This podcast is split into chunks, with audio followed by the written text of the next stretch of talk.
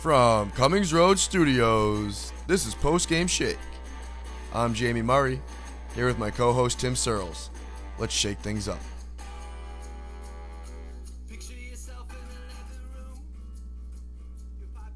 Buddy, thank you for tuning in. This is Post Game Shake episode five. Thank you Five. for joining. Thank you for joining us, Jamie Murray. How are you? I'm doing great, Tim. How are you? I'm doing fantastic. So, um, let's just hop right in. We have a um, we have a number of topics we want to discuss today. We also have a new segment that we're going to that we're going to pull up with uh, with a buddy of ours. We'll get to that um, later on in the episode. Um, but let's lead off with Kareem Hunt. What do you Yeah, got for it- me? And uh, if all went well, you guys heard our first ad read. Uh, so we're we're starting to monetize on this uh, this big money maker, and uh, we appreciate the support so far. All the fans. It's a, it's you know, it's it's because of you guys that we're that we're that we're you know going to be able to buy a ton of stuff with with all that money. And we'll be looking to give back. So don't think we're gonna leave you guys hanging. Of course. All right. Well, uh, yeah, we're let's jump right into the Kareem Hunt thing. Obviously, um, that was kind of big on the NFL front and just in general. Um, and I kind of want to talk about it because, for a lot of different reasons. Um, so, for anybody that doesn't know, I'm sure you do. Kareem Hunt was released by the Chiefs following the release of uh, that that video of him assaulting the woman uh, outside of his hotel room, I believe. Um, we've not the first time that we've seen this. Uh, obviously, the Ray Rice thing.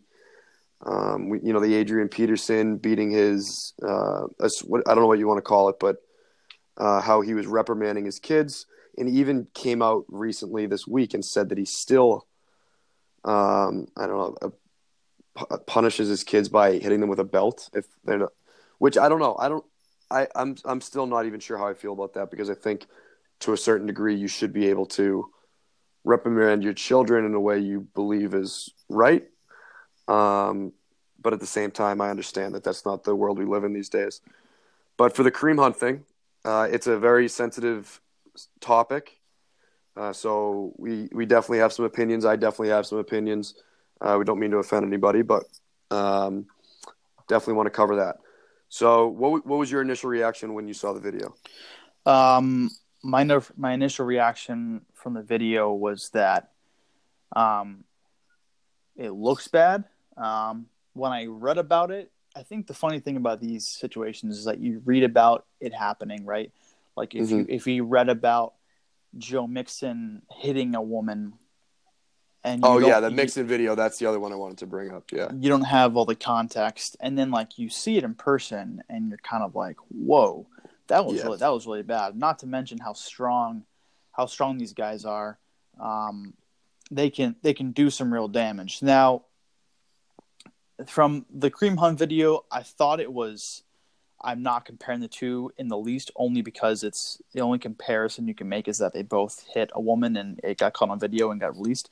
Now, the ironic thing is that Joe Mixon's still playing in the NFL, Right. and that happened in college, and that doesn't give him a, him, him a reprieve by any means. But um, this video and this incident, as a whole, wasn't nearly as bad as the Joe Mixon one was, and that doesn't make it any better or, or any worse or anything. I just think, um, I don't know, it's just kind of like a crappy situation. Like you can have all this hearsay. His friends are saying one thing, her and her friends are saying another thing. Like how what what um, you know brought the whole altercation to come to this you know hitting each other thing. I don't know. I just I don't Yeah. really, I don't have too much of a comment. So that was a whole long-winded way of saying I don't really know what I think of the video. Yeah, and it's tough. So like this day and age, especially like this this this year, this past couple of years, it's there's no way that you can look at this video and say anything.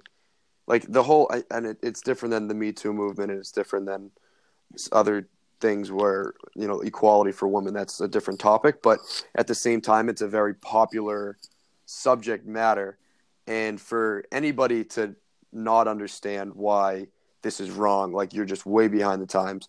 But at the same time, when I see this video, when I saw the video, there are a couple things that kind of sit poorly with me. And first of all, it being the fact that it takes the video for anything to happen. Um, but then, like what you mentioned with Joe Mixon versus Kareem Hunt, it bothers me because Joe Mixon is in the league, has never really faced any. He may drop down a couple rounds, and I genuinely believe because of where we're at right now, the Kareem Hunt is going to have a really tough time ever coming back into the NFL. And we, we I've talked about this with some people, and I know we initially when we saw the video released before the NFL made a decision, we kind of you I know you had read things and we had different opinions on what would happen. It was a, a quick release immediately, um, but, right after he was put on the exempt list, um, and then he cleared waivers, which was different than the Reuben Foster situation where he was picked up. Um, who was he picked up by the Redskins? Reuben yeah, Foster. yeah, Washington. And then Washington faced a ton of backlash for that. Uh, obviously, rightfully so. So then you obviously see a, a talent like Kareem Hunt, who's an incredible talent, one of the best in the league. When a player like that clears waivers, it's not a good sign. And I know a lot of teams are looking at that and they're saying, at the very least, it's not something we want to deal with right now. It's not worth the backlash we would get uh, just to have the rights to this player. Um, but I think it's just a weird situation because I, I, really do believe that this could this could hurt him to the point where he doesn't get a second chance, and I hope he does. And I don't think it'll be any time next year. You've seen how long the whole uh, Ezekiel Elliott thing went on for, and just having him in fantasy, like um, you, you, everybody. I mean, everybody was following it. For for me, it was like you know, when the heck can I put him in my lineup? Um, I didn't think his was nearly as bad. I well, his um, his was all threats from an ex-girlfriend saying that he was abusive but then there was so many uh, text proofs and stuff that was basically was proof that she was trying to ruin his name uh, and very good reason to believe that she was lying about most of that stuff. And you see how much that affected him. Then you get this video where he's hitting a woman um, and apparently there are other circumstances other situations it's it's just tough for me to believe that this guy is going to be back in the NFL. And like you look at so Ray Rice, did Ray Rice ever get a chance to come back? Never. He never got a chance to come back. So it, it's a really weird and it, pipe in whenever you want. I don't know. I, I just have it's really bothered me because it is so hypocritical and so um, two faced the NFL in general, where a guy like Joe Mixon, who absolutely clobbered this girl, like the heaviest punch you'll ever see, knocked the girl out, I believe, and then ran out of the, the restaurant. And then you look at the Kareem Hunt video, which it's tough to compare, but it's I don't think it's nearly as bad. And he, he the woman comes up to him, he kind of pushes her off, which you, sh- you can't do. I get it, you can't do. Um, and then the second part of the video is him pushing his friend who goes like flying into her and she goes flying. And that's a bad look. And I'd have to rewatch the video again, but I'm not even sure he actually pushed her.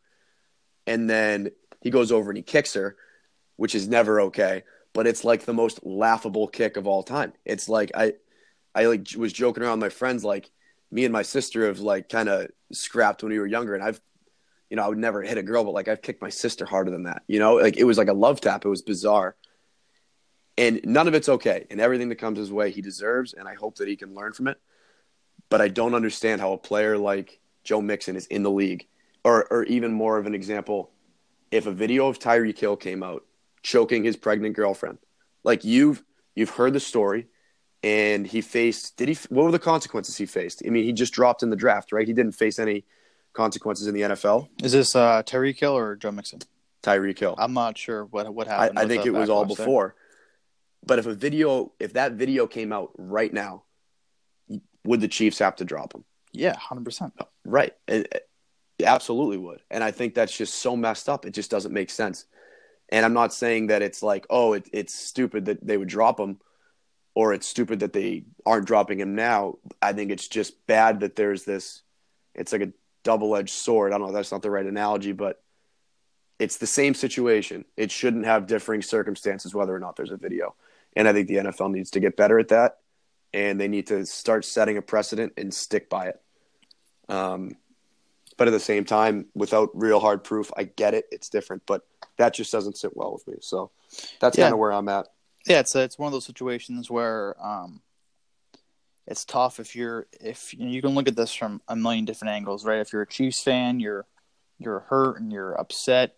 Uh, if you're if you're um, a Chiefs fan and you could also be angry because a player that you know was employed by uh, essentially a company and organization that you you know love is doing something like this. You could you could look at it from two different ways if even if you're a Chiefs fan. So there's a lot of different ways you can go with this. And I I have always thought it's interesting how how the NFL's handle things. Like I've had discussions with people. It's like if you got arrested or pulled over for like a drunk driving incident and your company finds out, like a random company, you're probably gonna get fired. But Right. it but in the NFL it's like it's always been kind of like, well, you know, it is what it is. Like it was um like Reuben Foster, say that happened to you or me at like at our place of business, like and our bosses found out, like they wouldn't most likely they'd be like, Yeah, we're terminating your employment with us. Right. But and th- but- and then it goes on your record, and it's harder to get hired by another company, and it's it's a really tough thing to have. yeah, they've given they've given people who who might not deserve second chances second chances, and it's funny how, yeah, like I think it all comes back to the consistency of the message they're trying to perceive. It almost seems like they're kind of like just making decisions by the seat of their pants, and there's no Mhm. real consistency and and legitimacy to it. And I've read reports of saying like they didn't want to know like, like the truth, like they haven't even talked to him or her or anybody all the other there uh, witnesses that were there that night. I think is is what I heard. So it, it yeah, I think I think for me it all comes back to you just want when something like this happens, you want to you want to kind of know what's going to happen based off of what's happened in the past. And when one of these incidents happened, like I was like, I don't I don't know if we'll even get suspended. Now, that, Grant, I had seen the video that at that time, so when the video comes out, it's like, all right, you that, when it comes down to you kind of have to do it because that's just like the way it is. But if there's no video of it, it's like, oh well, you can just say that he didn't do it, which is wrong, Right. Which is wrong. Yep. Don't, don't don't get me started on that. But it's like you want some consistency to that when something comes out like this. You know what's going to happen because they have a track record of making the right decision. And I feel like the NFL doesn't have a track record of making the right logical decision when these things happen. No, I think you're 100% right. And the other thing that I wanted to ask you um, was so based off, we, we watched the interview for a little bit. I left uh, before the end of it. But I felt like his, the way he described his interaction with the Chiefs and when they told him, they informed him that he was going to be dropped, it made it seem like to me that it, you know, he, he talked about how they were like, yeah, we, we love you, you're great, all this stuff, but we have to do this. Do you think that them dropping uh, Kareem Hunt is more because they have to or because they want to. So like are do they truly believe that in their best interest that they were so dis that he was so dishonest with them and this is such a despicable act that they need to drop him? Or do you think that they dropped him, their star running back and a huge part of their who would be a part of their playoff run? Do you think that they dropped him because they know if they didn't, they would be crucified for it? I think it's the I think it's the latter. I think it's that if they didn't release him, they would be crucified for it, and that's Yeah. that's wrong. I agree. Yeah. And and I th- I feel like if if say th- let's put it this way, say they saw the video but it didn't get released to the public and no one else saw it, I Yeah. feel like they would they would maybe suspend him and so that they, they could save face in that regard. So if Absolutely. anything did ever happen, right, like they'd be like, hey, we we reprimanded him. He's he, he took you know classes, blah blah blah blah, counseling, whatever you want to say. Like there's a lot of things you can do to that to to save face on the Chiefs end. I don't think they would have they would have released him. They did it because they they wanted to save face. If they had a decision, he'd be playing. He would have played last Sunday, and he'd still be playing. And I think that's also the problem is that these people they're so valuable to the organization, the company, aka the football team, because they're making money. And if one guy doesn't play, teams don't win, people don't go to the games. But yeah, I, I feel like it's the latter that they they had to. Yeah, no, I agree, and I it's part of me is like, you know, that's so wrong, but at the same time, you almost understand like it as on the business side of it, this is your best player. You kind of do what you can to protect your best opportunity to win a Super Bowl. And like, what do you think? How much Spencer Ware's a great player? How much do you think it affects their chances at a Super Bowl run? I think it affects them um, a decent amount. I think. I think if you're going to pick like one player on the field to lose, I don't think running back would be like the one you'd be least worried Yeah. about losing, Yeah. but it's definitely not like number one. Like I'd be more worried about my quarterback.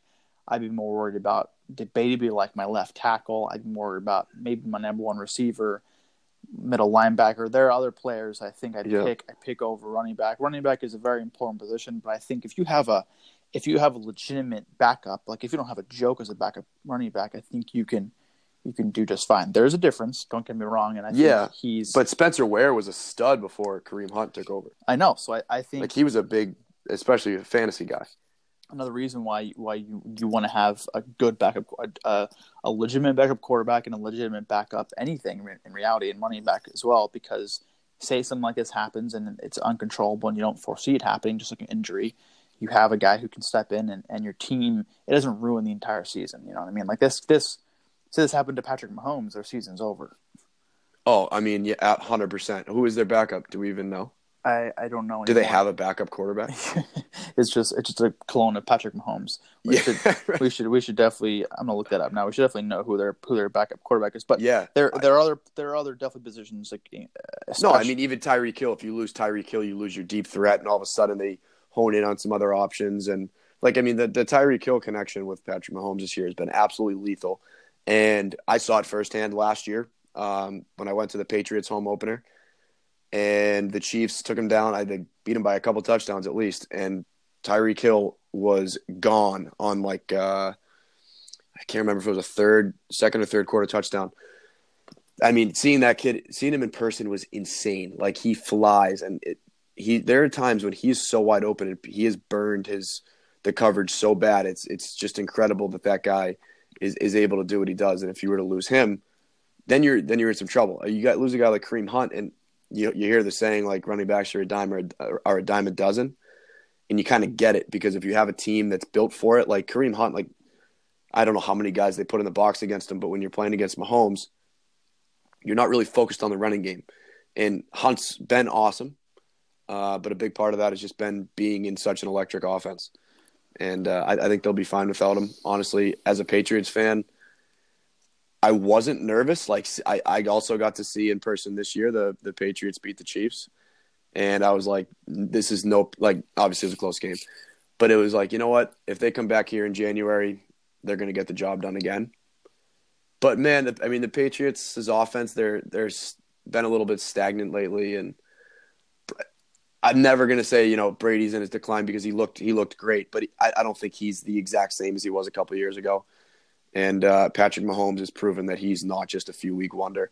So I, you know, I think that if it's not going to be the Patriots in the Super Bowl, I'd, I'd be hard pressed to find another team besides the Chiefs. yeah. So I, I think they're gonna be fine. I think uh, their backup is Chad Henne, by the way. So Oh my God, Chad Henne's still in the league. yeah, a blast in the past. So obviously, obviously a huge downgrade um, at quarterback. I don't need to. I don't need to to um, go into detail about that. So I, I, I think they're fine as well.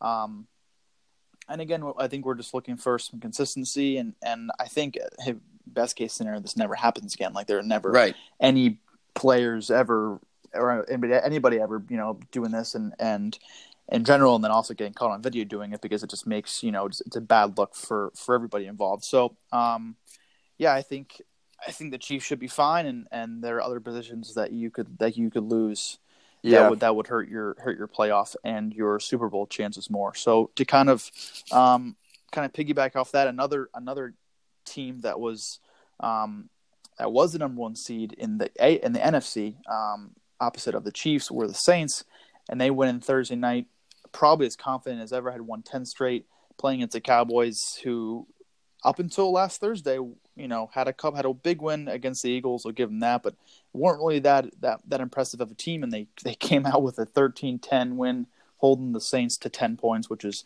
this year seems like it's it's impossible. They're like playing a game of Madden against against a 10 year old kid it feels like and, and they're just scoring at will i think i read they they score the most points per possession of any team in nfl history this season so uh, that that win was huge Did- were you, were you able to watch watch that thursday night game Yeah, I went to um, I went to like a bar down the street and we watched probably half the game. It was just boring. Like, and you know what? It wasn't boring. It was just underwhelming when you expect Drew Brees to just light the world on fire, and he doesn't. But I mean, the guy's human. I mean, what do you think? Do you think you does that change your perspective of that team at all? It can't.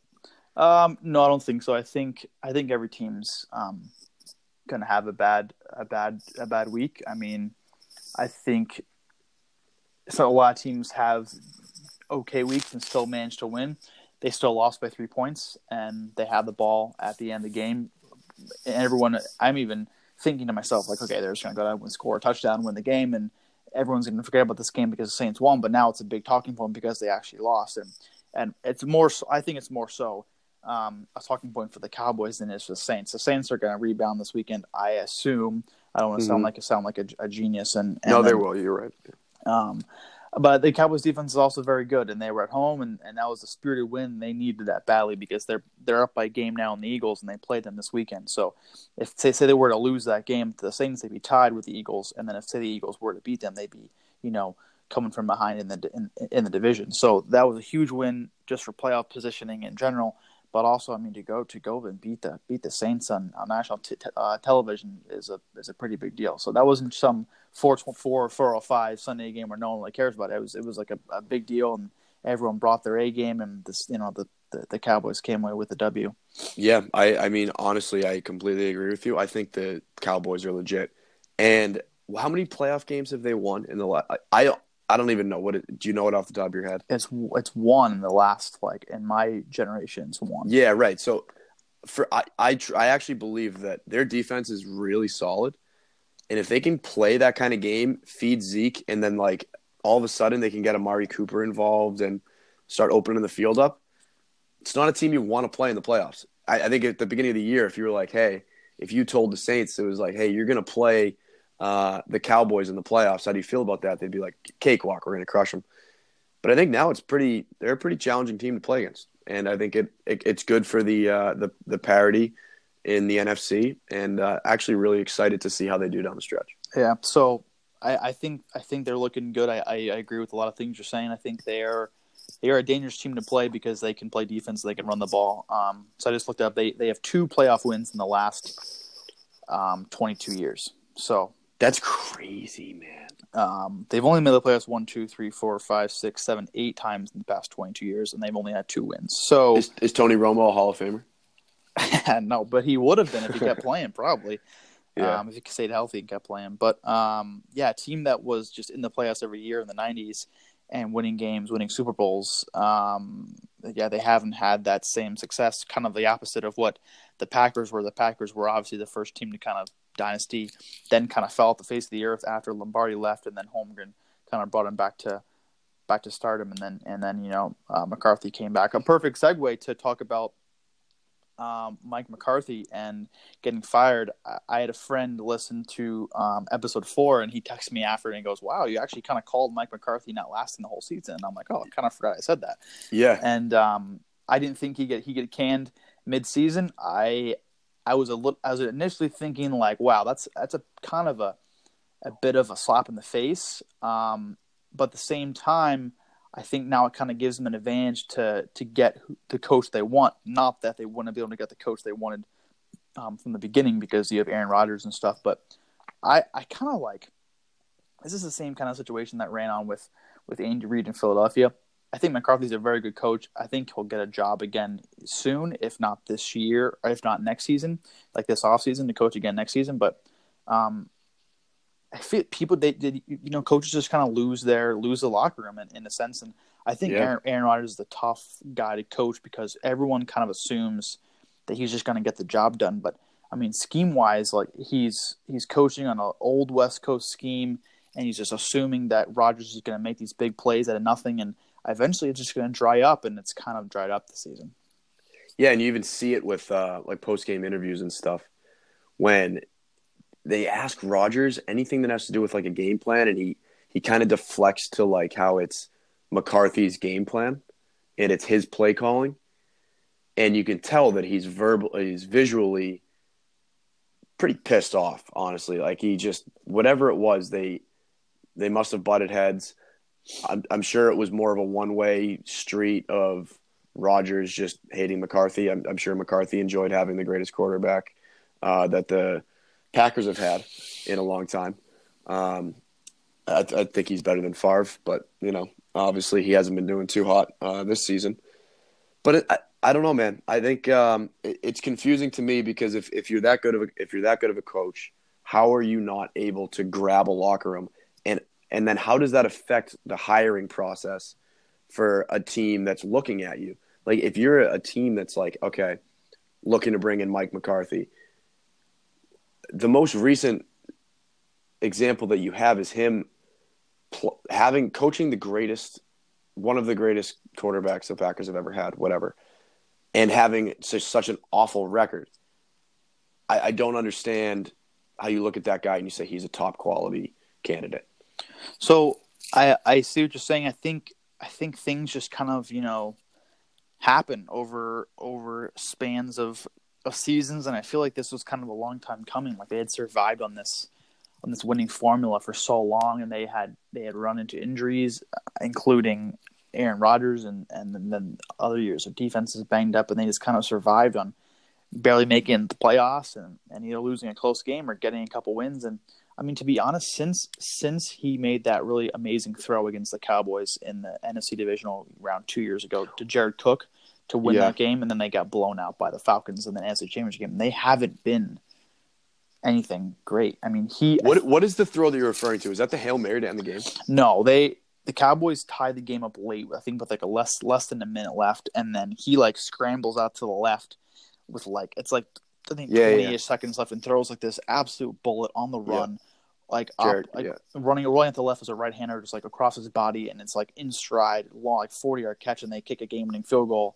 Yeah. Um, ironically, Mason Crosby made it because he hasn't been anything but um, consistent this season. But um, since that since that pass, that throw, that win, they've been a below 500 team, and I think to to get back to the McCarthy thing, I think he is going to benefit from new faces, just new everything, kind of getting out of the Green Bay Rodgers, mostly Rodgers spotlight, and and I think to segue that into the Cleveland Browns, I think he'd be a perfect candidate to take over that job because of his relationship with um, with the front office there. They have ties to Green Bay together, and also a new young quarterback like he had Rodgers in Green Bay with Baker Mayfield, somebody that I think is is going to be legit, and I think it's a kind of a no brainer. If they would go another way, so be it. But that's my take. So this is where I'm confused though. Is like you talk about how the style of offense he plays, and it's just not working for the Packers, and it's not working with such a great quarterback. Why why would that work with the Browns? Why would the Browns look at that and say, "That's what we want over in Cleveland"? Why wouldn't you want um, pl- why wouldn't you want Josh McDaniels, who's been in an incredible system working under Bill Belichick, who runs an awesome offensive scheme? Why wouldn't you? A younger guy, obviously, he had the whole thing with the Colts, which was a shit show. Why wouldn't you want to bring a guy like that in?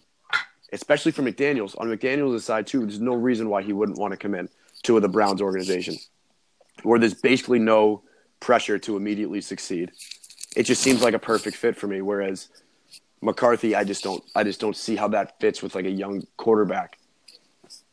I yeah, mean, you, yeah, I, I, yeah. What good. do you think? Do you disagree with that? I mean, maybe I sound stupid. I'm not hundred percent like affluent with um, uh, different style of offenses and stuff. That's definitely not my forte, but it just doesn't feel like a good fit. I think um, a good counterpoint to to what I was saying about how it kind of fell out of favor. I think I think Andy Reid changed and was able to adapt and kind of put some wrinkles in and kind of go the more modern way of, of how you can put some kind of trickish plays in, but also do a, a legit throwing style offense. I think if Mark McCarthy is able to adapt and really and really change how how he, he runs things, he could be successful. And then again, I'm not very affluent on either. I, this is just an article that I'm that I read that he kind of fell out of favor, and this is why things yeah. kind of went went haywire. But it's it's it's two schools of thought. Like uh, the Sean McVay, Sean McVay, um, Kyle Shanahan, young uh, Josh McDaniel kind of offensive coordinator to head coach thing could very easily work. I think it's going to slow down. I think it's going to going to happen where you're going to get a young guy in there and he's not going to have the locker room at all. And all of a sudden these like men are just not going to respect this guy, and and I think then once one of these happens, then people are going to go back to hiring a more respected person as a Mike McCarthy or whoever you want to say. Now, I might not know what I'm talking about either, but it, I guess in my opinion, I'd rather have a an experienced head coach with offensive experience as well and, and offensive, you know, knowledge, I guess I should say, and then bring in an offensive coordinator who can really mold your offense. Now, is that what they they they want to do? Is that what Mike McCarthy wants to do? I have no idea. If they bring in Josh McDaniel and he's successful, then you know I can obviously eat my words. But I think the fun thing about this is we have no idea what they want to do and what they're going to do, so we can speculate and sound stupid all we want. Yeah, no, I think it'll be exciting to see what they do because obviously they've taken some steps in the right direction too. So yeah, um, yeah. Well, so and then with being on the Browns, you want to talk about Baker? I know you want to talk about Baker for a little bit. I just want to bring up the fact that he just kind of, you know, he, he's he's this new school of of of.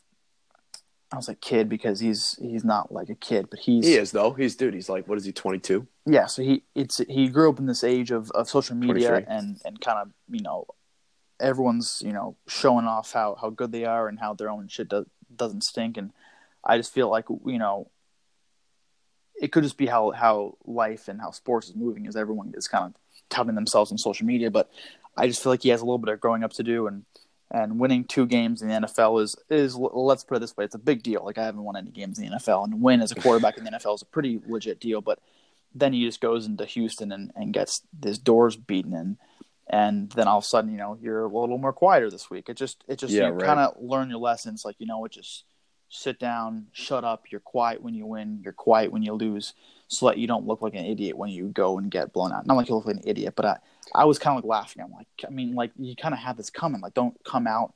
Not like he was bragging about himself, but just you know, shut your mouth and just. Yeah. There's a lot of quarterbacks that don't say anything, and he's he might be this new school quarterback where he's you know and he is. He's kind of flashy and kind of charismatic and shows you know what he, what he's got. But then you you look bad when you lose. I guess is what I'm saying. I, so it's funny. I, I completely agree with you. I think if you look at like obviously Tom Brady with the Patriots, or you look at Drew Brees with the Saints, um, more of like the mature guys. Um, I think that they how they handle the success and how they handle the how they handle the ups and downs is great and it's awesome for the organization. It's great for them. And then it's kind of you feel you kind of always feel in control. I think with Baker, it's almost like a, it's it's so funny because you know Brady to the Patriots is like Baker to the Browns. It's like you have this organization that's trying to turn things around. Going to be a lot of speed bumps, and you have Baker, who's kind of the same. He's like the same thing. He's like kind of hot, new on the scene, the same way the Browns are like kind of like holy shit, we're here. Like we're knocking on your door. We're actually going to be a legit team.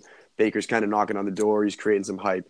But at the same time, he's kind of shooting himself in the foot because then when they lose, you know, it's like everybody on social media is like, "S. Baker didn't wake up feeling dangerous today." You know, like you do that to yourself. Yeah. But but it's exciting because it's the Browns and they sucked last year and they sucked the year before, and all of a sudden you get this kid who's pretty electric that obviously it seems seems like everybody in that locker room respects and it's a little something. You know, it's a reason to be excited about the Browns. Is four wins exciting? No, but his four wins with Baker Mayfield, who's the Heisman candidate, losing, you know, Hue Jackson, and then beefing with him, is that exciting? And does that bring more, a little bit of something to the Browns organization? Maybe it does. So, um, obviously, yeah, he didn't look too good this week, and uh, it'll be very interesting to see how he bounces back from that, and if he, like a true pro, a guy that's you know a Hall of Fame quarterback, has a game like that and then he comes back and he has a great game. So, like, is Baker Mayfield going to prove that maybe he's that kind of guy for the future, or does it kind of spiral out of control with like how a lot of the Browns quarterbacks have gone in the past? Again, another interesting thing. I think that he'll bounce back pretty well. Um, who are they playing this week? He's the, just to kind of just to kind of go this route. He's he's got a tough schedule the rest of the way to yeah. get to your number of over five wins. I'm just saying. Well, he has the Bengals again, and I think there's that he wins that that they win that game. He does with the Bengals. Every other and game, that gets me to five. So I need one. I need one win out of those other three. I know every other game is is is losable. He's got the Panthers this week, who are also playing. True, terrible. Panthers not yeah. So he's got Panthers. Then he's got at the Broncos. Then he's got Bengals. Then he's got at the Ravens. So, Broncos just lost Emmanuel Sanders today. They did. So all I'm saying is is there's. I think that's a winnable game for them. There's work to be but done. But all at Denver, that place is loud. All of them are winnable. I'm not saying that, yeah. but I'm just saying we'll see how he bounces back when we'll go week by week. I, I, I hate that he's a huge topic of discussion for our our hour and a half podcast. But you know, Yep. I guess that's maybe what he's trying to do. So good for him. Yeah, well, he's stirring the pot a little bit, so he's shaking things up. So we're going to talk about him. You know? Yeah, yeah. So to to move across um, platforms. Did you get that? Did you get that? He's shaking things up. Yeah, there you go. Well, love it. Um, Post game shake. un un unscripted um, plug for our own podcast. Um, to to to piggyback off of the sport, but move across um, from getting paid to not getting paid, aka college football. The Mhm. college football playoff was announced this past weekend, and um, obviously some things happened. A SEC championship game was was squandered by the University of Georgia Bulldogs by doing a fake punt on your on your own side of the field that? in the fourth Yeah. quarter, and um, Not even a good attempt, man. It was like the No. ugliest. It was like, okay, we're just going to run it up the gut on it was fourth and long. I Yeah. just don't get it. it was it was bad, and it, it looked bad, and I feel bad for those kids because they they gave Alabama a heck of a game. But um, I more want to focus on the college football playoff and the fact that every year we're going to hear about teams getting left out, whether it's the BCS and it's the top two teams, or it's now it's the college football playoff and there's four teams. I um I have a problem with the fact that a kid who goes to University of Central Florida, and this is just one example because they are the current best non-Power Five conference team. And I'm going to get on a bit of a soapbox here, so uh, bear with me. But they're in. they're undefeated. Now, obviously, they lost their starting quarterback, and if they were to play a, a big time program, they'd probably lose. But that's not the point. The point is, you got to give them a chance. And every kid that goes to a D1 school plays football should have a chance to win a national championship. If they don't lose a game in their four years, say a kid who goes to UCF goes undefeated four years in a row, he will probably never get a chance at a national championship game, and that's just wrong. If you if you go undefeated at any other sport, hockey, basketball, baseball, lacrosse, you're going to be playing in the national tournament, and, and if you win all those games, you're going to win the national championship game. But in, at UCF, you're not going to have a chance. Now, if they expanded the football playoff from four teams to eight teams, which is my idea, here's how it would work.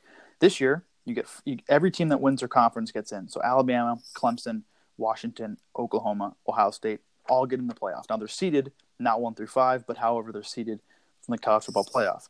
Then you give the highest non-power conference team a bid. So UCF is in, and then you give the next two at larges, Georgia and Notre Dame, a bid. So you'd have Alabama playing Washington, one versus eight, Oklahoma playing Georgia, four versus five, Clemson playing UCF, two versus seven, and Notre Dame playing Ohio State, three versus six. Now you're probably thinking to yourself, UCF's going to get absolutely roundhouse by Clemson. Now this year they probably will get roundhouse by Clemson, but if you look at the last four years of the non-power teams playing the New Year's Six bowls, they're three and one. Now they're not playing against a team you know ranked number two in the country, but last year UCF ranked number twelve, was was twelve and zero, and beat the number seven Auburn team in the Peach Bowl. The year before that, Western Michigan was number fifteen at thirteen and zero. They lost to number eight Wisconsin by eight in the Cotton Bowl. And the years before that, Houston beat Florida State and Boise State beat Arizona, both two non-power conference teams playing two big-time schools, especially Florida State, who won the national championship a handful of years ago. I just think you got to give these teams a chance to play and win, and if they lose, they lose. But at least you're giving them a chance. I mean, they these kids are just whether they deserve it or not, eh, eh, you know, according to the panel, whatever is, I think is ridiculous because it's not like they couldn't use a, a couple of extra games to to bring in some more money. They're they're definitely you know a little money hungry because obviously these kids aren't getting paid and, and whatever. We're not going to get into that, but I'm off my soapbox now. I just think you need to expand the playoff. You need to give teams a chance to win the national championship if you go undefeated, and I think you need to put more bearing on teams winning their conference. I'm done. Yeah, I think that's. I think you nailed it. I. uh I don't think there's really any. I've never heard an argument for why an 18 team, eight excuse me, eight team playoff would have any negative effects. I'm, obviously, for the NCAA, you're bringing in more money for the schools. You're bringing in more money, especially for some smaller schools or the you know like a UCF like that makes that they're going to get a lot of money. It's going to be great for them. Um, and then you look at like the NFL playoffs. It's it's three rounds or four rounds. Sorry.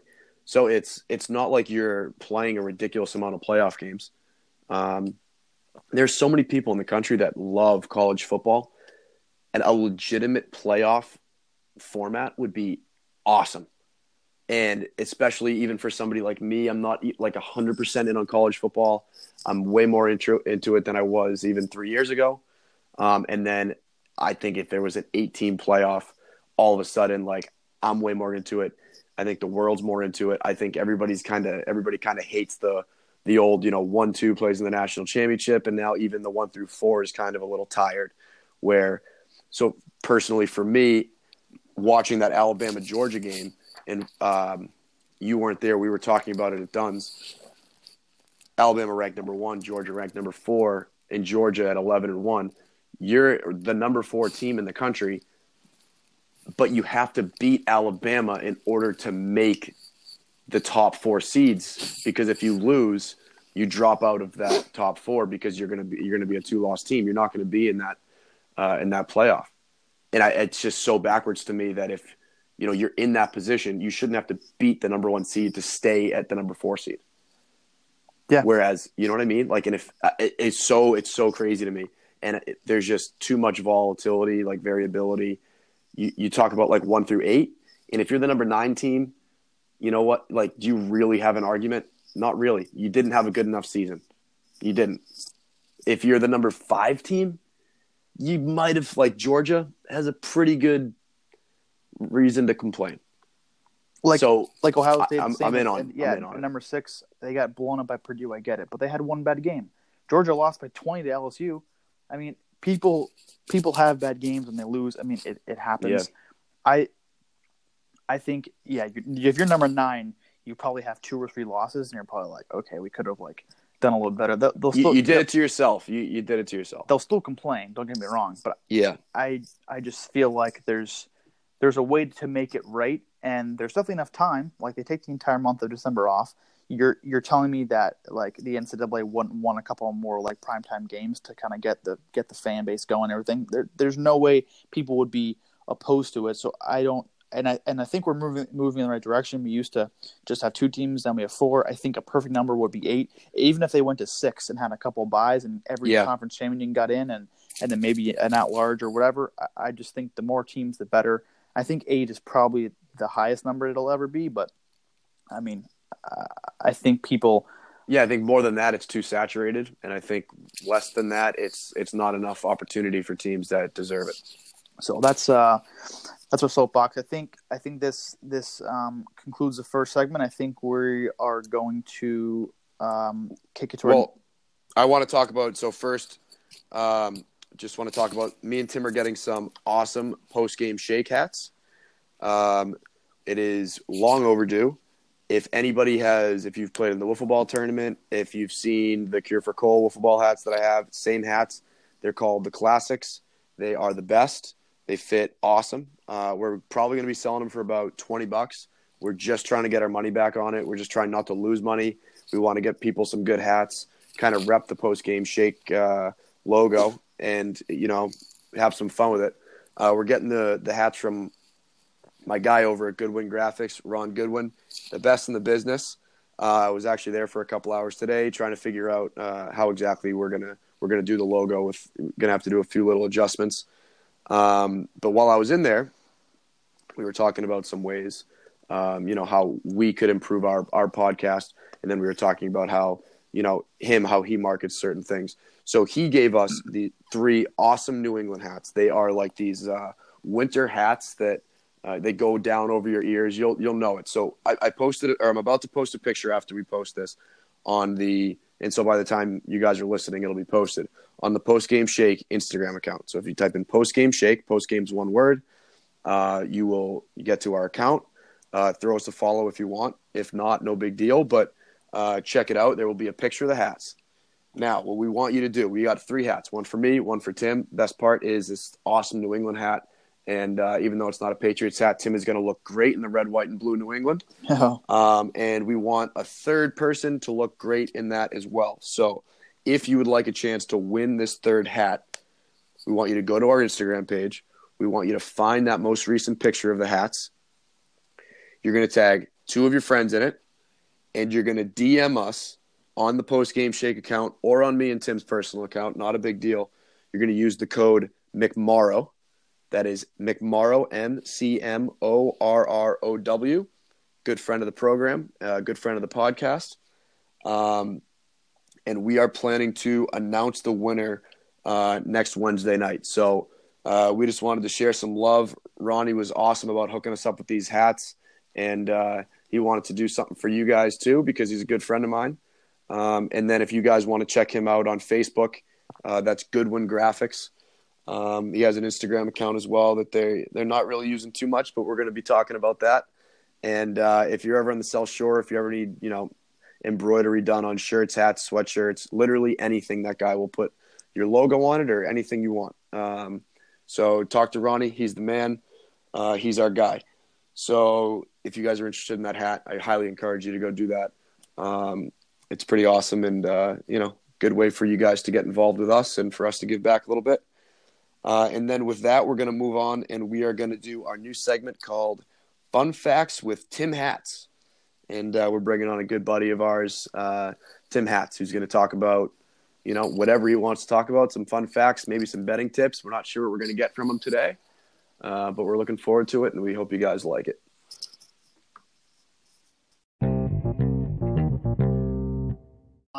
Um, as of this episode, it is called Fun Facts with Tim Hats. And I know he wants to um, begin talking about the passing of one of our presidents, um, George H.W. Bush. And they had actually the ceremony for him um, today.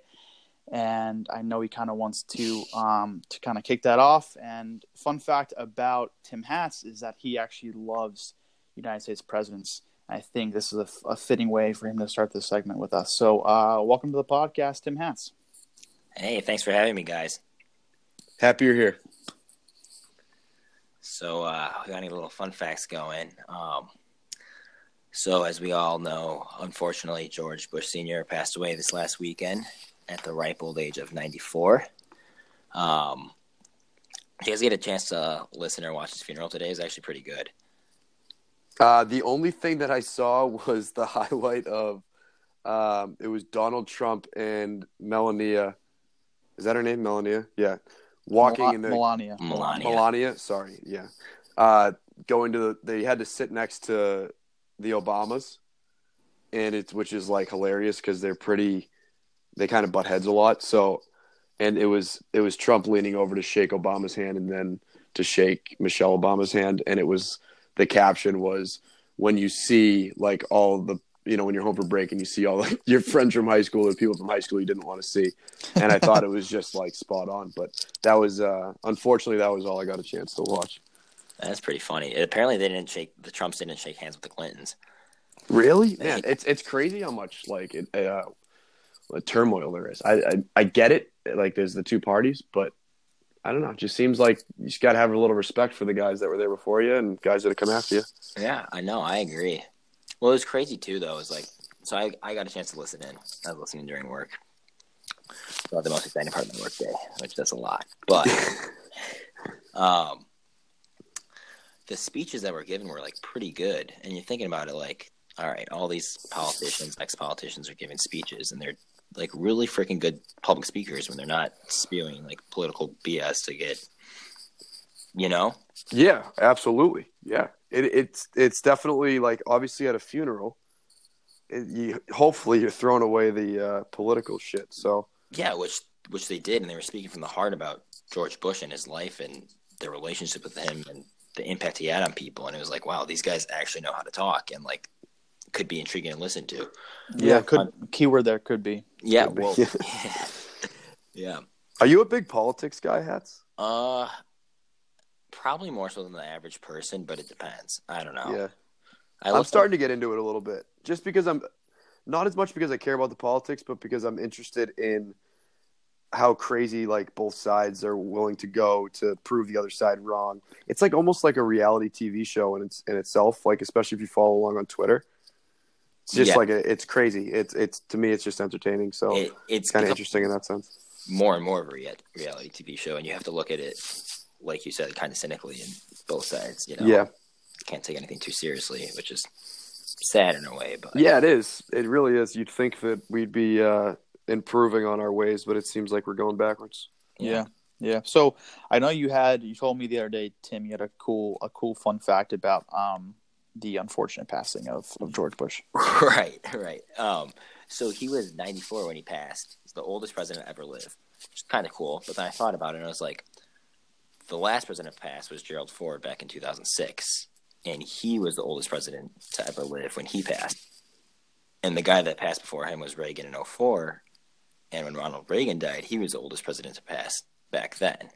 So you have three presidents in a row that died, and they were they all held the record of being the oldest president to live at the time of their death. That is pretty crazy. It's pretty crazy. And then you have Jimmy Carter, who's also 94 and about 100 days away from breaking George Bush's record. So we could get four in a row. Now, what's even crazier about that, though, is Jeez. the person who had that record before Ronald Reagan did was John Adams, who was the second president of the United States. That is wild. So you go, you know, 38 presidents, almost 200 years of John Adams just holding on to this record, and now it's just getting crushed and crushed and crushed. So I don't know if that says more about it's, it's it says a lot about the longevity of how long people live, but how did John Adams live so long? Yeah, that, that's that, right? Like, John Adams was born in like the 1730s. Jesus He lived to like I think 90 or 91 years old. Like, That's incredible. That is that's Like, that's like living till 110. yeah. That's unbelievable. right? He he was born October 30th, 19, 17, 19 1735 in Braintree, Mass. He died July 4th, ironically, 1826 in Quincy, Mass. Yeah, He, you know- he was 90. you know it's funny? Him and uh, Thomas Jefferson died on the exact same day. Whoa, that's nuts. Yeah, they ran. Uh, Thomas Jefferson was his vice president, and they ran against each other twice in two different presidential elections. Wow. Yeah, You would never see that these days. That's that's actually really wild. Imagine imagine Hillary Clinton being Donald Trump's running mate. Yeah, right. It's just so weird. Well, it's crazy. Well, back then they didn't have running mates. It was the winner got the presidency, and second place got the vice presidency. Oh, Oh, see, this is why we need you because I had no Interesting. idea. I probably learned that like 10 years ago. I just don't remember it. Yeah, but it's uh, yeah, you would never have that with political parties nowadays because the Constitution originally didn't even really take in consideration. Is it okay? So I'm going to ask you another dumb question. Uh, let me know if you if you know the answer. So you said John Adams died in Quincy. It wouldn't surprise me. I mean, he spent most of his life in Braintree, Quincy, and yes, yes, Dre- died in Quincy. Charles, sorry. you got it. Yeah. Um, isn't Quincy isn't Quincy named after John Quincy Adams. John Quincy Adams, like his father? Is that what it is? So John Quincy Adams is his son. Okay, wait. Now I'm all confused. So John Adams died in Quincy, Yes, John Adams. which Was was, named born- after his son. John Adams was born in Braintree, which is now Quincy, and then he died in also Quincy. I don't know if that if that helps or confused that the argument. I spaced out for like one second, and it just made it way worse. So John Adams was the second president of the United States. John Yeah. Quincy Adams was the sixth president of the United States. Yeah. Um, When did they create this the city of Quincy?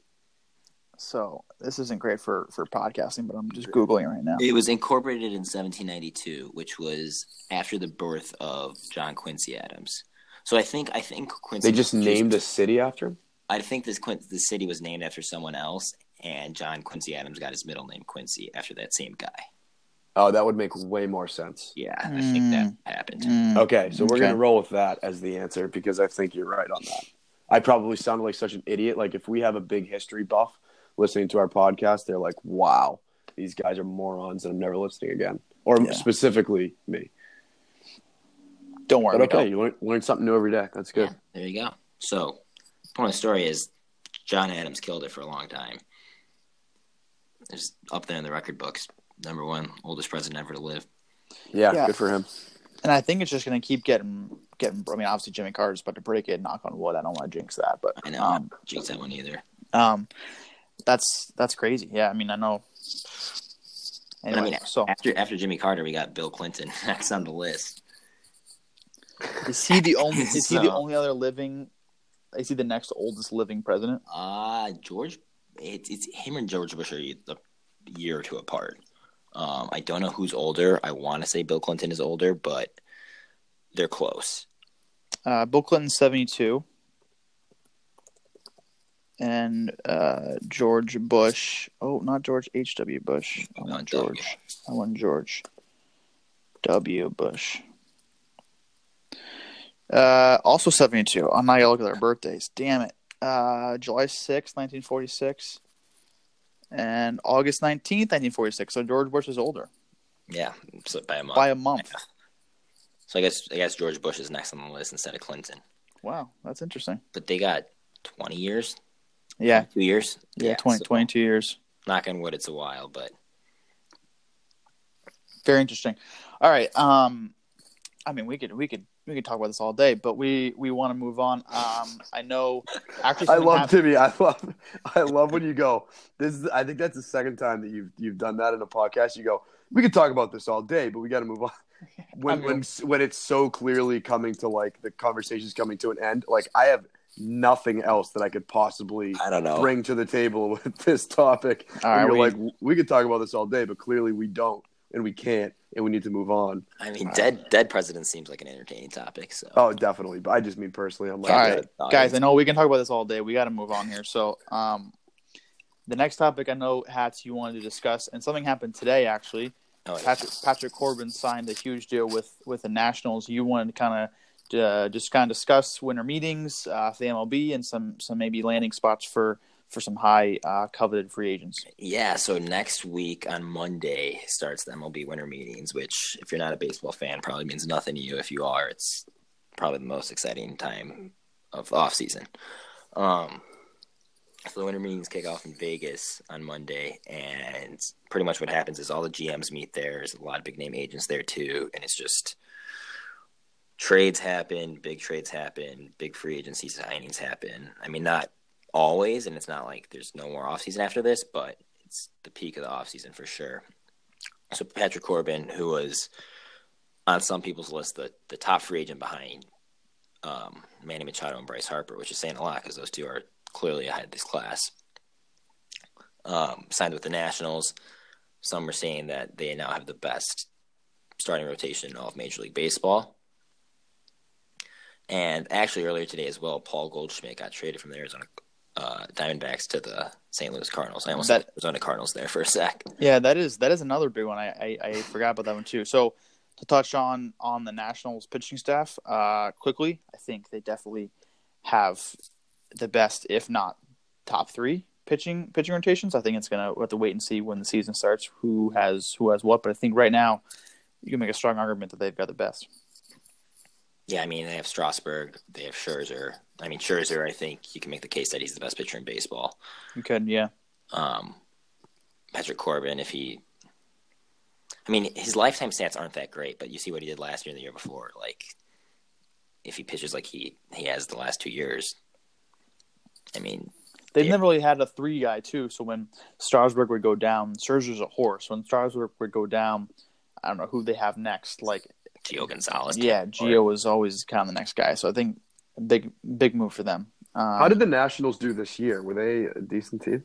under, were underperformed? underperformed just eighty to an eighty, I think. Yeah, They ended they're pretty mediocre. they clipped the Phillies for second in the division, but they were supposed to win the division this year, so they didn't make the playoffs. Did they? They, they I'm, I feel like this is so bad. They still have Mike Trout, right? No, no, no. Bryce Harper's who you're thinking. Wait, who's Mike Trout? Oh, he's the Angels. Yeah, Oh dude, God. I I'm Muzz, sorry. dude, are you serious? dude. I in my I was like in my head, I was like, who, who does Mike Trout play for? And I was like, oh, it is the Nationals. And then I was, yeah, sorry. I I, I wish I could say I'm a bigger baseball fan, but I'm not. Clearly, But Bryce Harper, not Mike Trout. Got it. yeah, yeah. Bryce Correct. Harper's might get a half billion dollar contract, probably not, but something close to it this year. So so what do you think about him? I'm not really a big fan. I think he's kind of like um, he reminds me. He's kind of like a little bit too showy, but almost in like a weird way. I feel like he's not like a really easy guy to get along with. I, you know what? I agree with that, but you know what's like interesting? He's also Mormon. Yeah, true. That is a weird uh, cult or whatever you want to call it because I, I played in. Uh, we had a couple games in Utah this year, and it's like a Mormon area, and they'll like the times they like. We would go out to dinner after games, and there's no alcohol after like a certain time, and you're like, it's just a different vibe, and the people that are around there, it's it's just a different group of people. So, I I definitely see how he'd be a little different. Um, yeah, I don't know. I just wouldn't. He's very showy and like. I feel like he's someone that would surround himself with alcohol and kind of was like a in your face type of character, like out there. Where that's I don't know. I just didn't see. I don't know. We'll see where he ends up. I mean, Yeah. Searles, what do you think? What what do I think they're going to end up, or what do I think about him? Both. Um, I think he's he's kind of like showy. He's kind of showboaty as well. Um, a bit of a prima donna in the sense of how baseball players aren't really that prima donnish. I don't I don't know. Um, I think he I think he's very good. I think um, he'll end up in New York, unfortunately. Um, I don't know what the latest speculation is. I think they have maybe him in Atlanta or Philadelphia or New York. I think he'll end up playing for the So- Yankees, which sucks. Yeah, I mean, Atlanta and Philadelphia have also made huge moves this offseason, which leads me to my next point. The Mariners, 89 win ball club. Yeah. Four games out of first place, eight games out of the wild card, and they're selling everything. what, Um, do you what do you think about that? well, you know, I find it very interesting. It's kind of like an all in strategy five, six years down the road, right? Like they have a, a good roster, roster I would say two thirds of the MLB would love to have, or they had one a month ago. And they just totally unloaded for seemingly no reason at all. I mean, they won 89 games. Like next year, they could make the playoffs theoretically. I think they won high 70, low 80 games the year before. So like they're they're on the upswing. Yeah, I think what they're thinking is Houston's in a division. Houston's not going anywhere anytime soon. If you want to win a World Series, you're going to need a team like Houston. So I think they're selling everything they have now to just bulk up on prospects. Five, six years down the road, go all in, which is not really something you see out of a team that wins almost 90 games. Um, it's an interesting strategy. What do you think about it though? Because I, I think so. Again, I don't know a ton about this team, but if you're the owner or the GM and you're like, all right, we won 89 games, but maybe internally you believe that 89 is kind of like your max. You're like, we have a great team, but we don't. We have a really good team, but we don't think we have a great team. So we can either keep having these like 85 to 90 win seasons and like just barely miss the playoffs and kind of get by being good for a few more years, or you start to like rebuild from a, a position of strength and and try to kind of catapult yourself up where you're in a better place in three years. Um, That's the only reason I could see for that mindset because I, I get what you're saying. 91 season, what are you doing getting rid of your guys? I think this is uh, it's, it's a good that you asked that question because for any other team, I think you you kind of question it a lot, but I think for the Mariners, you especially question it. The Mariners have the longest playoff drought in any four major North American sports. Really? Yeah, they haven't been in the playoffs since they won 116 games, which is an MLB record in 2001. Yikes, dude. Fifth, So 17 years? Yeah, that's yeah. Well, I think what the the Bills Yeah. the Bills had it until they made the playoffs. the Right. first The year, Bills had it, and then I think the Royals had it until 2014 or 15. It's anyway. The Mariners have not made the playoffs in 17 years, so it's like it's not like you're not in a position to win a championship necessarily, but you're in a position to go on a playoff run this year if you keep those guys. So it's like, what are you doing? Like, what do you want to make the playoffs and just be there for the first time in almost two decades? Yeah, right. Um, I think it'd be good for the organization. I don't know. I don't like it. Um, I don't like it because they they've sold a lot of their great players to NL teams. Um, and being a fan of a team in the National League who probably doesn't really have the can't afford to make big moves this offseason, it scares me a little bit. But I wouldn't do it. I mean, obviously they've thought about this. It's it's pretty bold, and I mean you're pretty much putting yourself in the gutter for the next five years willingly, as opposed to most teams that sell big assets, especially in baseball, are already in the gutter. So Mm, Yeah, I think. Yeah, I think they just like you guys kind of touched on. They they see that. I applaud them that they're not just going to go to make the playoffs. Like they want to win, and they realize that they're not going to do it with Robinson Cano. So they kind of just Yeah. sold him and, and got what they could get in return. Maybe in advance of them having to sell him at the deadline next year or in in, in next season's offseason um, winter meetings and not getting as much for him. Um, so I think Houston kind of broke the the bill on like you don't you can't just buy championships. They rebuilt their team and then they you know ended up getting Verlander, which was a huge deal at the deadline, and they ended up winning the World Series two years ago. So I think I applaud them for hopefully giving this a rebuild to go and seeing if they can you know build with from within. So we'll see how it goes. Yeah, cool. I agree with you. Um, I think the last thing we want to touch on, um, hats, is um, Seattle getting an NHL franchise and what that might do to the divisional, um, you know, realignment of the the NHL. And I just kind of want to get your thoughts on on what you thought about that. So, um, as both of you know, I'm not a wouldn't call myself a hockey guy, but I like to follow the NHL.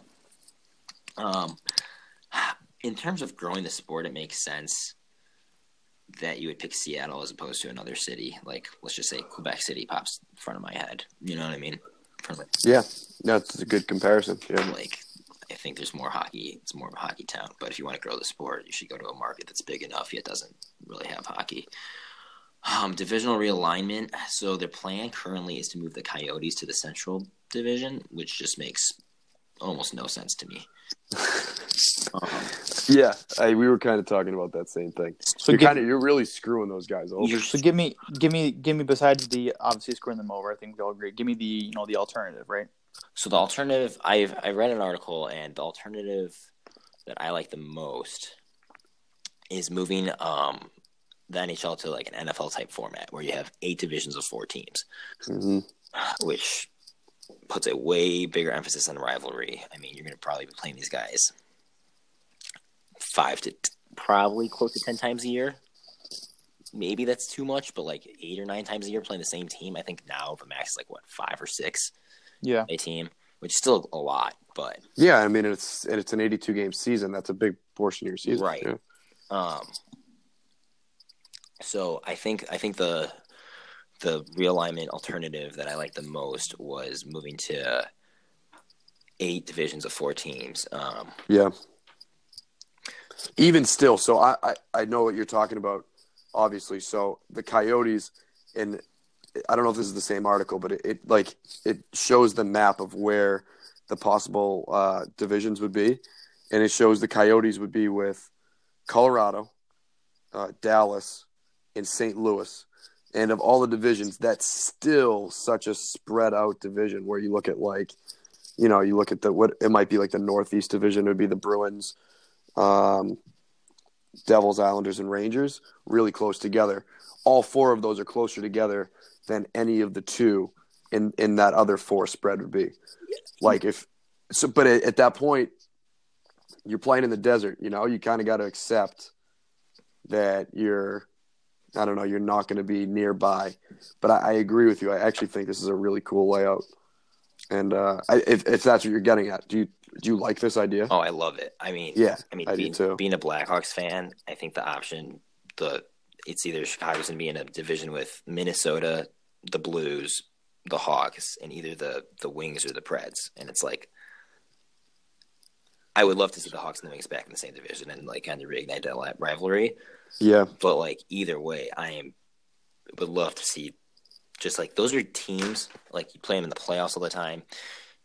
Regular season is always heated. Like there's just bad blood between them, and it's I don't know. It's great. Like yes, right now the Hawks are in division with the Stars, the Jets, and the Avs as well.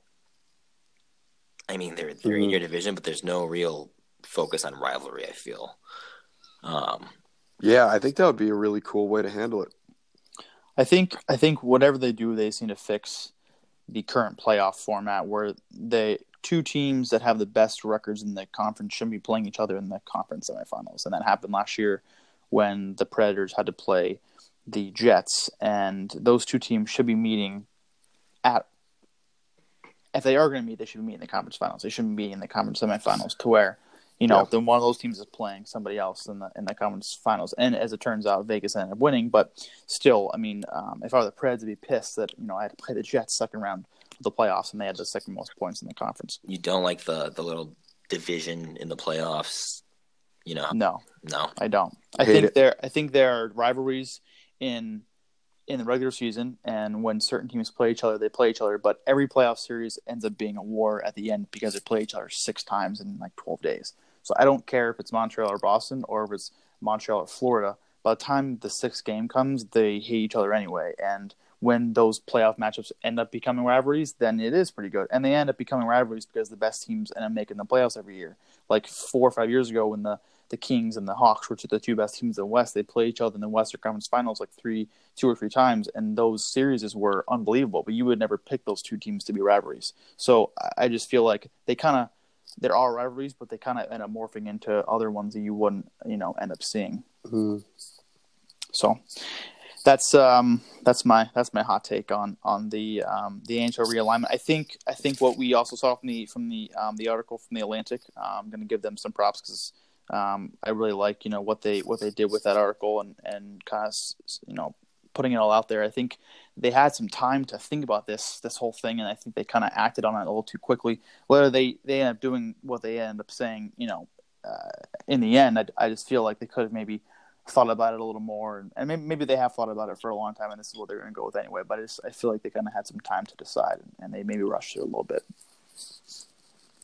Yeah, no, I, I can get on board with that, but I also like having the uh, having it in advance and kind of seeing what we're going to be getting into in a couple of years. So, I mean, there's both sides of it. Yeah, absolutely. Um, any other any other quick quick hot takes, um, hats? Any any bets you're looking looking into placing this weekend? Uh, this weekend I am staying low on the bets wise. Um, be wary of the Tampa Bay Buccaneers hosting the New Orleans Saints. Um, Saints have already lost to the Bucs at the beginning of the year in the Super. Yeah, yeah. Survivor pool. Yeah. Quick exit. hey, I mean that that so fun fact for you guys as well. Um, the Saints have not won. This year was the first year since 2013 the Saints won either week one or week two. Wait, wow. what? The Saints had not won a game in week one or week two since 2013 before they beat the Browns in OT at home this year. No way. Yep. They lost the they lost both week one and week two for the last four years. Yep. Jesus. And considering how good they are every year, that is wild. So be the thing is like with the Saints, like they they never stop to surprise you. Like you just don't know what you're gonna get with them. Um, yeah, no, you don't. And then they like the whole thing, like after their bye week or something, they're I don't know. They're they yeah. are a weird team to bet on. But I, I feel I feel pretty. I mean, I would feel pretty confident betting on them this week. I just feel like they're you like we talked about. Me and Tim talked about uh, Baker earlier on in the show and how like a good quarterback will will come back from a tough loss and have a great game. Yeah. And we're interested to see how Baker handles, you know, kind of getting blown out. I think Drew Brees will come back and I think he'll be a stud this weekend. But I do see, I mean, you have some pretty valid points, so it's we'll see. I, I yeah, I think I, I, think and I hope Drew Brees will be a stud this weekend. I also think Baker could could beat Carolina easily, not yeah. easily, but I could I could see it happening. Um, I also see the Ravens beating the Chiefs in Arrowhead. I don't. Whoa. I think that is. Uh, it's I why though. I want to. I would love to hear why. Do you have a reason, or you just kind of gut feeling? I more so gut feeling. Okay. Um, I think the Chiefs they played the Raiders last week without Kareem. Like True. No, they. You're right. They almost lost to the Raiders. I mean, they're home right now against the Ravens, but the Ravens need this game way more than Kansas City does. Mm-hmm. They kind of started winning again, so they the Ravens have, so they have a fire lit under their their belly. I don't know. I think this one could sneak up on the Chiefs. Um, no, you're, it. it is. You're you're right. I mean, the Chiefs are pretty much they're set up there, and the Ravens are clawing for a playoff berth. So I yeah, it could be, and they they have a pretty decent defense. I know people are talking about how you know Mahomes is on fire, and I know there's talk about the Ravens D and stuff, but the Ravens D is pretty legit.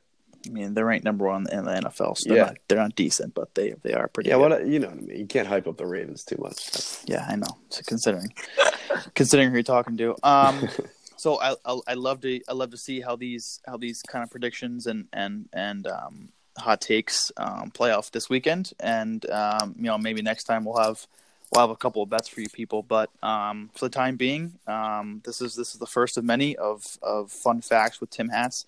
Um, I appreciate you you joining us for um, for today's episode, Tim. Yeah, thanks thanks for having me, guys.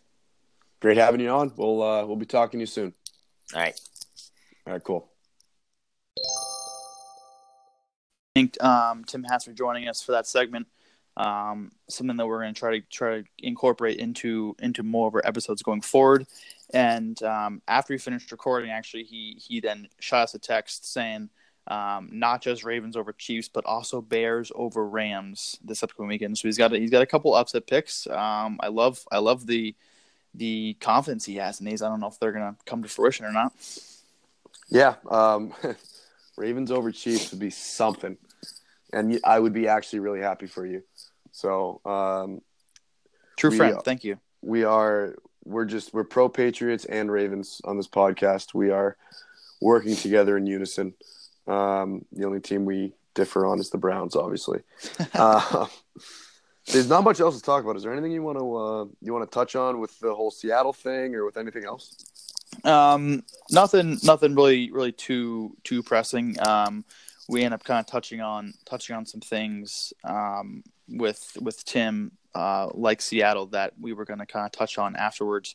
Um, I just kind of wanted to, I, I, I, I, maybe touch on a couple couple of the NFL games um, that are coming up. I, I, mean, do you have any do you have any upset picks that you're that you're feeling, or any of those ones you agree with, or, or what are you thinking? Uh, well, Hats mentioned um, Hats mentioned the Browns. I, as pro Browns as I am, I, I don't know if I see them beating the Panthers this week. Um, I would say that I do think it's going to be a close game. That's nothing crazy. Um, I think that the Jaguars are going to take it tomorrow night. Uh, I don't know how you feel about that. Um, I think the Titans are playing playing pretty well. I, I honestly have all those division NFC, uh, AFC South division games are a toss up except for uh, the Texans now. So I I feel like I'd, I'd, go Titans on that. I also agree. I think the Panthers Panthers win that game. The mm-hmm. the the game that I'm obviously interested in besides the the Ravens Chiefs game is um, Colts Texans. Colts can can get out of out of the hole by putting themselves that the hole that they put themselves in by, by getting shut up by the Texans last week. If they go and beat and sorry, getting shut up by the Jaguars, if they go and beat the Texans this week and get right back into into the AFC um, playoff race, I'm I'm, in, I'm, interested to see um, if the Texans are are going to continue to, to kind of go on a roll and can make it 10 straight, which is crazy that they've won nine straight games. And or if the Chiefs or the Colts, Jesus, I'm a mess right now. Or if the Colts can get back their winning ways and see if they are as legit as people thought they were when they had won um, five in a row. So that's that's the game that I'm the most most interested in. Um, in addition to obviously the Ravens Chiefs game. Yeah, cool. And I think um, I I think with Emmanuel Sanders going down, that Broncos team just like really plummets. And Courtland Sutton's a pretty good wide receiver. It'll be interesting to see how he reacts to being in the number one role for them.